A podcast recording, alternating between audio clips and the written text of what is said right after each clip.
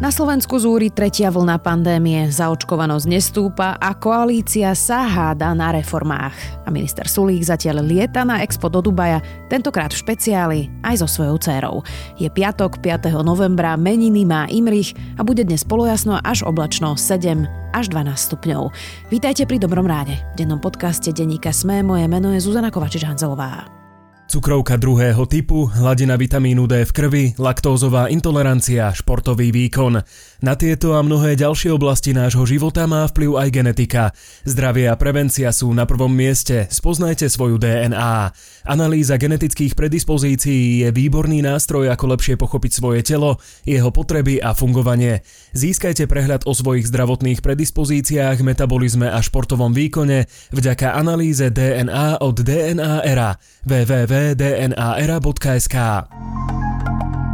Tento podcast a odpovede na všetky dôležité otázky z domova aj zo sveta vám prinášajú iPady od Traco Computers, partnera Apple pre vzdelávanie a školstvo.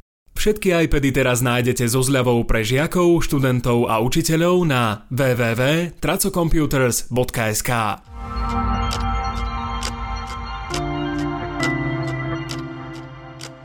A teraz poďme na krátky prehľad správ.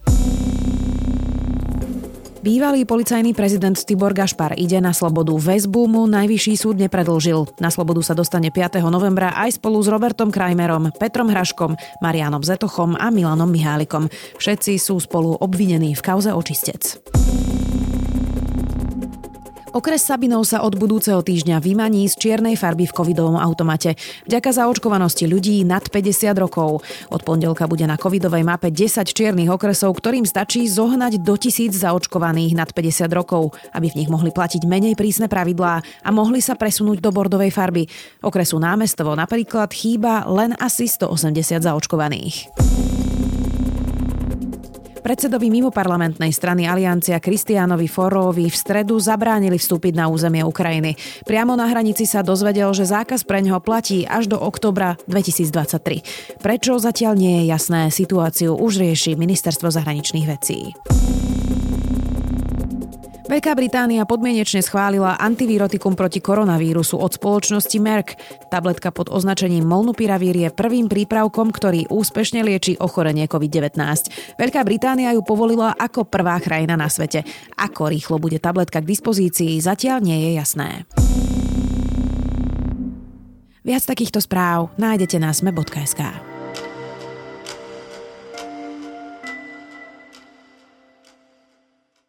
Minister Richard Sulík si zazmluvnil vlastnú dceru, aby radila ministerstvu, ako prezentovať Slovensko na Expo v Dubaji.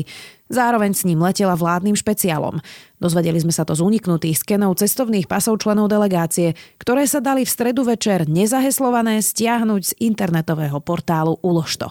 Viac už s komentátorom denníka SME, Petrom Tkačenkom. Svetovej výstave Expo v Dubaji a toto za mnou, táto raketa, to je náš hlavný exponát. Je to auto na vodíkový pohon. No, je to vodíkové technológie. Peťo, to tak celé Slovensko si e, pozrelo pasy delegácie Richarda Sulika, Juraja Drobu a Županov Luntera, Trnku, Vyskupiča. To sa dá z tvojho pohľadu nejako racionálne vysvetliť, prečo by vôbec uložili všetky údaje delegácie na portál Uložto?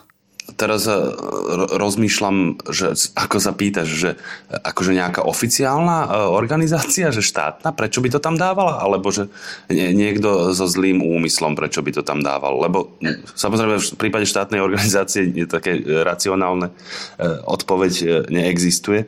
No a v prípade niekoho zlomyselného asi áno, no tak možno, že vlastne čakal na to, aby sa to nejako akože náhodne našlo. My sme sa vďaka tomu dozvedeli, že špeciálom do Dubaja letela aj dcera Richarda Sulika, ktorú si ministerstvo zazmluvnilo, aby radila pri e, propagácii Expa v Dubaji. Richard Sulik to potom komentoval, že on chcel vlastne tráviť čas so svojou dcerou a že si to nakoniec zaplatí sama a výda svoje deti málo. Tak toto nie je vec, za ktorú sa v niektorých západných krajinách odstupuje? Celkom isto sa za to v niektorých e, krajinách odstupuje. Toto vysvetlenie je síce vlastne tak čarovne úprimné od, od Richarda Sulika, že to vlastne priznal, že my sme to chceli takto, ale e, nakoniec e, sme sa rozhodli, že to urobíme o niečo čestnejšie, ale ten úmysel nie celkom šetrne a, a zodpovedne narábať nielen s peniazmi, ale aj ako keby so štátnou autoritou, ten je tam úplne zrejmý. No, to, to sa jednoducho nerobí. Inak my dvaja teda si určite pamätáme aj výlet e, poslankyň za smer do Petrohradu. Chcem sa vyjadriť k výletu štyroch poslankyň vládnym špeciálom do Petrohradu. Je to v prvom rade zlyhanie predsedu parlamentu, jedno z jeho ďalších a významných zlyhaní. Nepredpokladám totiž, že bežné poslankyne zo Smeru budú mať v sebe toľko súdnosti, aby vedeli, že toto sa jednoducho nerobí ale... Ono to tak trochu to vyzerá, ako keby si politici roky robili z vládneho špeciálu luxusný taxík. Alebo to preháňam? To myslím zase, že trochu preháňaš. Je pravda, že pri istom e, type politikov sa tá, tá e, verejná funkcia u nich vie spojiť e, s osobnými záľubami, lebo inak oni zvyčajne nemajú zahraničné cesty veľmi radi. Politici, pokiaľ viem, toto sú dosť otravné záležitosti. No ale niektorí ľudia to radi majú. Slovo taxík by som naozaj nepoužil. Je to samozrejme e, nie zodpovedné narábanie s verejnými financiami, ale nedieje sa to na ako keby pravidelnej báze. Ja by som na nich ako tak, tak škarečie dvihol obočie a dal by som im to zaplatiť. Ehm, keby sme teda plynulo prešli aj k tomu, že čo sa nedieje iba pri Richardovi Sulíkovi, ale celej koalícii, tak zatiaľ, kým teda sa deje Expo v Dubaji, tak koalícia diskutuje o reformách. A ešte predtým, než sa dostanem k, úplným detailom, um, od 1 do 10, Peťo, keď 10 je najviac, akú šancu dávaš tomu, že najbližší rok táto koalícia urobí aspoň jednu zásadnú reformu? Zásadnú reformu tak e, to by som povedal, že 2,2. Lebo oni, oni vlastne sa na, na zásadné reformy už ani úplne nehotujú. Lebo napríklad e, súdna mapa Márie Kolíkovej, e, veď je to relatívne významná zmena, ale ja by som slovo zásadný nepoužil. To isté platí pre tie ďalšie, o ktorých sa rozprávame, napríklad e, čo sa týka siete nemocníc, to je samozrejme dôležitá zmena, ale ja si pod zásadným predstavujem niečo iné. Čiže takto, zásadná zmena by bola Napríklad v prípade tej daňovo-odvodovej e, reformy, o ktorej hovorí Igor Matovič, to áno, to by bola zásadná zmena, no ale nebude. Čiže moja odpoveď je vlastne, že, že dva, hej. Že je takmer nemožné, aby, aby oni niečo výrazné, dôležité a citeľné presadili, pretože oni to vlastne ani urobiť nechcú. Boris Kolár teda sabotoval úplne ako prvú už teraz oficiálne reformu národných parkov ministra Budaja, ale môže to prejsť aj bez neho. Mohla by to koalícia síce tesne, ale odsúhlasiť. Vážnejší problém ale bude asi s reformou súdov, lebo okrem sme rodina to sabotuje už aj Veronika Remišová so svojimi štyrmi poslancami. Ako tomu ty rozumieš? Viem, že to v tomto podcaste e, nie je zvykom, ale trochu sa odvolám na text kolegu Obradoviča, ktorý vyšiel e, pred pár dňami e, v denníku N, kde to podľa mňa popísal on e, veľmi dobre, takže chcem mu dať e, týmto akože že kredit, že teraz som si to nevymyslel ja rozumiem tomu tak, že tá nechuť napríklad z tejto konkrétnej súdnej mape Márie Kolíkovej to musí prameniť z nejakého iného miesta ako od Veroniky Remišovej. Ona samozrejme má k Márii Kolíkovej averziu z dôvodov, ktoré poznáme, ale ona by si so svojimi štyrmi poslancami v žiadnom prípade nedovolila takto vyskakovať a, a hatiť nejakú zmenu, na ktorej by inak bola dohoda v koalícii.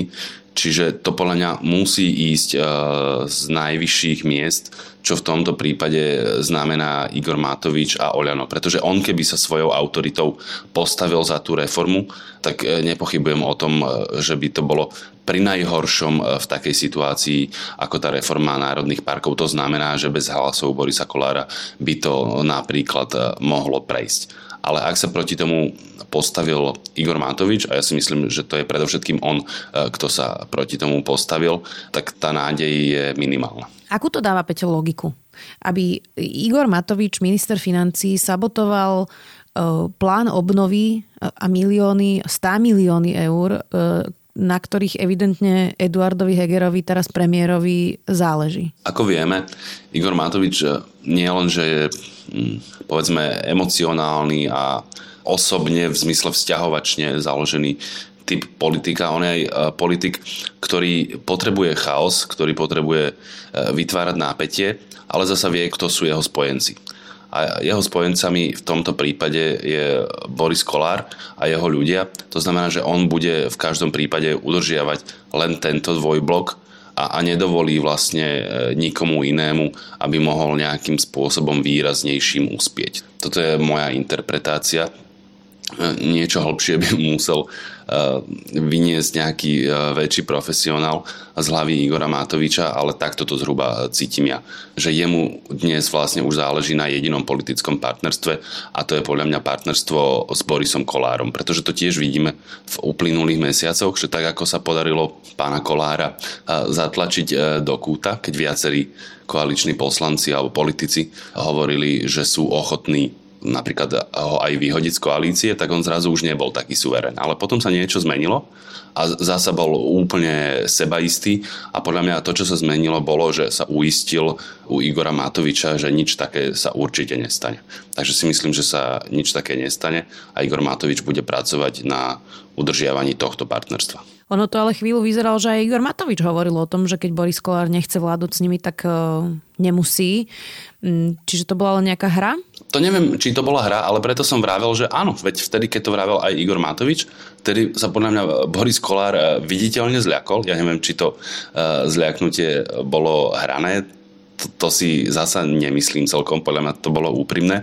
A podľa mňa potom on sa bol uistiť u Igora Matoviča, či je také niečo naozaj v hre. A podľa mňa teraz on si je istý, že nič také v hre nie je. Nemáš pocit, že tejto vláde sa to začína už tak trochu vymykať z rúk, lebo mm, ono to môže vyzerať, že nemajú pod kontrolou ani tretiu vlnu, ani očkovanie, už sme to nechali úplne na pospas premoreniu, nikto nedodržiava vôbec žiadne pravidlá. Ja som teraz bola na východe v čiernych okresoch a tam vyzerá, ako keby COVID ani neexistoval.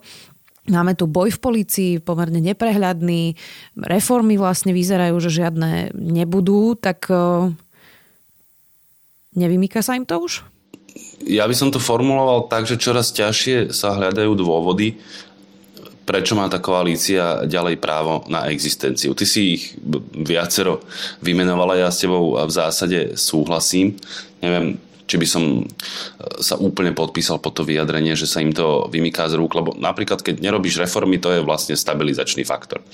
Ako to, že sa o, o tom hádaš, či ich robíš alebo nerobíš, to samozrejme situáciu komplikuje, ale nejaká hĺbšia zmena môže vytvárať e, väčšiu nespokojnosť a to vláde nepomáha. Podľa mňa ale kľúčové bude, bude tá situácia s covidom. Incidencia na 100 tisíc obyvateľov v porovnaní s ostatnými krajinami. Bohužiaľ sme stále veľmi vysoko. Toto je možno najhoršia vec, ktorú za posledné mesiac zažívame, to znamená vysoký nárast pacientov, či už hospitalizovaných alebo ventilovaných a takisto zvýšený počet denných úmrtí. Pretože tá sa naozaj doslova vymyká z rúk. Tam bude obrovský problém, lebo COVID nie je taká vec na rozdiel od reforiem, ktoré vlastne môžeš ignorovať. Hej, že tváriš sa, že trochu chceš, ale v skutočnosti nech si to žije vlastným životom, lebo tá pandémia úplne zjavne, citeľne, brutálne opäť zasiahne do našich životov. V čiernych okresoch e, si to možno celkom nemyslí, ale proste príde ten deň, keď sa naplnia nemocnice a vrátime sa vo všetkom tom zlom e, do druhej vlny, to znamená tie, tie mrazáky v uliciach a podobne. A s čím samozrejme potom príde zatváranie a ďalšie veci, a ak nepríde to zatváranie, tak tá pandémia bude naozaj pekelná. No a toto bude pre vládu obrovský, obrovský politický problém v každom smere. A, a ja mám naozaj vážnu pochybnosť, či sa to bude dať e, politicky ústať. Kde v tomto celom je Eduard Heger? No, najstručnejšou odpoveďou a, a vlastne trochu už aj analýzou tej situácie je, keď povieme, že no vlastne nikde. To je na tom to najabsurdnejšie. Človek, ktorý má najväčšie exekutívne právomoci, minimálne keď sa pozrieme do textu ústavy, ktorý má stáť na, na, na čele tých zmien, ktorý má byť lídrom, tak on jednoducho všetko ignoruje, pretože sa cíti politicky slabý. Predpokladá, že ak mu Igor Matovič s Borisom Kolárom jednoducho neuhnú, no tak nič nebude napríklad v tom prípade buď zatvárania, alebo v tom, v tom zmysle, keby sa rozhodli COVID alebo pandémiu e, riešiť lockdownom. Alebo naopak, e, keby sa rozhodli, že budú otvárať alebo budú rozširovať práva pre zaočkovaných, tak on vlastne otvorene povedal, že tam mu v ceste stojí Boris Kolár, takže vlastne, alebo niekto iný a tým pádom sa nedá nič robiť a on je proste bezmocný a, a tým je to vybavené a, a ideme na voľnobeh. No čiže tá, tam je vlastne úplne kľúčová príčina tohto celého. Teraz sa môžeme sporiť, že teda, či tou kľúčovou príčinou potom nie je Igor Matovič, ktorý má ako najsilnejší politik eh, koalície samozrejme za to tiež zodpovednosť a má zodpovednosť za to, aký eh, človek je premiérom a čo urobí alebo neurobí. Mm, čo by si mu poradil? Ja viem, že ty to nemáš rád túto otázku, ale predsa len sa spýtam, čo by mal teda Eduard Heger robiť v tejto situácii? Tu sa naozaj radí extrémne, extrémne ťažko lebo tam je kľúčové naozaj to partnerstvo Igora Matoviča s Borisom Kolárom. No a podľa mňa už to vychádza tak, že napríklad v prípade pandémie ide doslova o život a najviac čím môže Eduard Heger hroziť, tak je jeho funkcia. To znamená, on by si mal e, veľmi vážne pohovoriť s Igorom Matovičom, s Borisom Kolárom to podľa mňa e, nemá v tomto e, celkom zmysel a mal by mu povedať, že on jednoducho potrebuje jeho podporu týchto veciach a, a ak ju nebude mať a nebude ju cítiť, tak naozaj nemá zmysel, aby bol na úrade vlády a, a to by mal naozaj pravdu. To znamená, mal by podľa mňa pohroziť e, tým vlastne jediným atomovým kufríkom, ktorý má, to znamená, to je jeho funkcia. Pretože on vlastne nič iné v rukách nemá, ale ak on tú funkciu položí, tak to neznamená len to, že on odíde z funkcie. To, to ja si myslím, že Slovensko aj koalícia by jeho stratu osobnostnú nejakým spôsobom prežilo ale tá koalícia už by to neprežila politicky. To už by bolo podľa mňa veľmi problematické e, dať tam nejakú novú figúru, e, ktorá by zasa žiadala o dôveru a tak ďalej. To znamená, že nastal čas vytiahnuť atomový kufrik, tak by som to povedal. Hovorí Peter Tkačenko, komentátor denníka Sme. Objavte edíciu Ford Trendy, ktorá prináša atraktívnu výbavu za priaznivú cenu. Vozidlá ako Ford Fiesta, Focus či EcoSport sú teraz dostupné s bohatým balíkom bezpečnostných systémov, LED prednými svetlometmi či moderným dotykovým infotainmentom. To všetko s cenovým zvýhodnením až do 5300 eur. K tomu predlžená záruka Ford Protect na 5 rokov alebo 120 tisíc kilometrov zadarmo. Viac informácií u predajcov Ford alebo na Ford.sk SK. か。